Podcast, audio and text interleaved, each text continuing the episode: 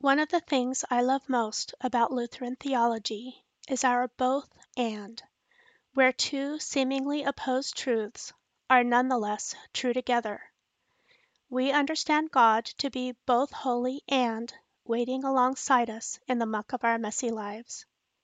In his vision of heaven, Isaiah sees the seraphim call out, Holy, holy, holy, as they fly around our Almighty God seated on his throne.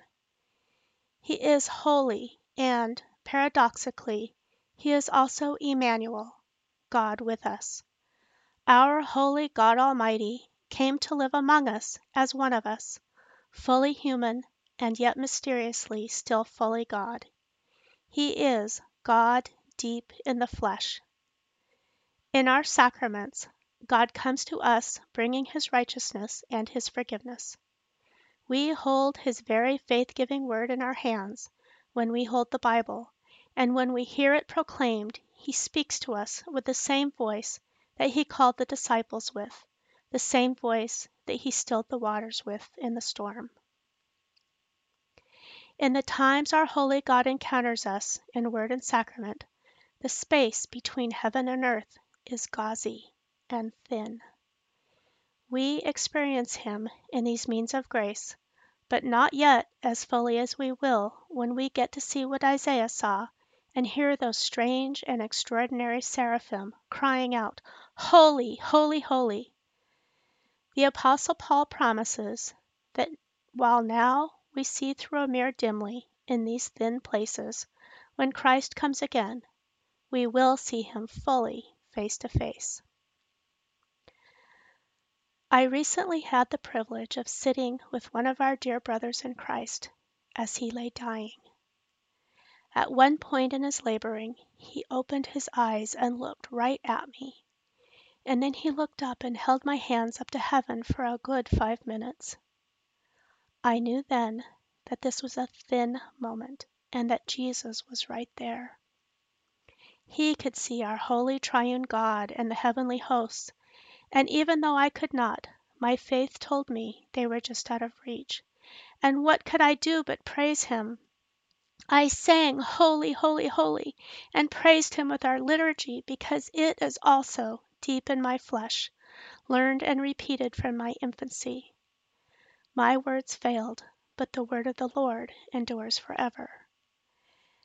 As I sang, the hosts of heaven came to take him home to our triune God, just out of my reach, but whatever barrier stood between us, it was thin. We experience these thin moments all the time and may not realize it. Of course, if we ever have the bittersweet privilege of holding someone's hand as they labor toward their death, we know that's a thin place. We are well taught by our pastors that the moments we spend in corporate worship are thin, as we receive the promise that our sins are forgiven, and in exchange we're gifted with the new clothing of Christ's righteousness. When we congregate around the font in the baptismal liturgy, we are seeing God at work, imparting His grace through the baptizer's invocation of Father, Son, and Holy Spirit, alongside the use of the earthly element of water we see that holy moment that eternal life is gifted, wrapped in the gift of faith. Those moments are thin moments when we see through our own eyes the promise of eternal life. Holy Communion is a thin moment. We sing Holy, Holy, Holy, and Hosanna in the highest, because we are singing with the whole church on earth and all of heaven as we prepare to receive Jesus Christ Himself. Jesus, who is deep in the bread and wine, is received deep into our flesh. I think these times we're living in now are also thin times, when we see a glimpse of heaven, but not yet. We are seeing how God's people love all people, just like Jesus gave himself in love for all people. We see service and sacrifice. Just look at what is being sacrificed today in order to protect our children and elders and the least of these. We are sacrificing worship within the walls of our beautiful sanctuary, but we still have the gift of corporate worship through technology. We hear the word proclaimed while we are scattered, yet still we are gathered. We are gathered together. What another beautiful paradox! The word does its work through hearing and bringing Christ's very voice to our ears and gifting faith and salvation. We have all mourned the loss of the ability to participate with the Church on earth and the hosts of heaven in the sacrament of Holy Communion. This time at the table is so very precious to Lutherans. When we are at our lowest, we come to the table and receive the very body and blood of our Savior. But at Easter, we found that God's promise is not limited to the walls of the sanctuary. Our pastors have offered this means of grace through the word proclaimed through the electrons of the internet and our devices speakers, along with the bread and grape juice or wine on our coffee table or kitchen tables. When we hear the word proclaimed and receive the bread and juice or wine, even our coffee tables become a thin place. Speaking of more thin places, each time we care for one of God's children, we are caring for Jesus himself. In Matthew 25:40, Jesus doesn't say, It's like you're caring for me when you care for others. He says, You are caring for me when you care for others, especially the most vulnerable and those in greatest need. And because it's not through our own power, but the power of the Holy Spirit that we do these things, we know that the Holy Spirit is indwelling. The Spirit is deep in our flesh, a thin place.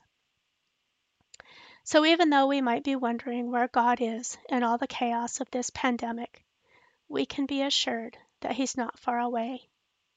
He's in people who have sacrificed jobs in order to control the spread of the virus. He's deep in every warm meal you drop off on someone's doorstep, in every gifted bag of groceries, and every phone call you make to check on someone, and in every word you speak to ease the fears of your children. He's in the homeschooling, especially for those of us parents who are sorely unprepared to be Common Core math teachers. He's in our leaders, working to maintain order, to sustain our citizens, and to keep us safe. He's in the doctoring and the nursing, in the scientists who are working to understand and contain our pandemic, and in the free lunches that schools and fast food restaurants are giving out to children. He's in these daily devotions and in our online Bible studies and services. He's in our pastors and staff as they work so hard to bring the word to us in new and creative ways. And if you're one of the receivers, rejoice. Don't worry that you're not able to do all the doing that you're used to doing.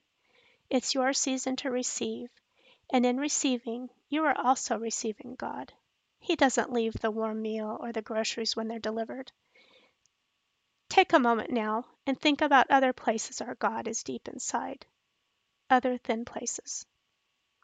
All of this makes me sing, Holy, Holy, Holy, Hosanna in the highest, because I know the place I'm in is thin, and I'm in the presence of the Almighty.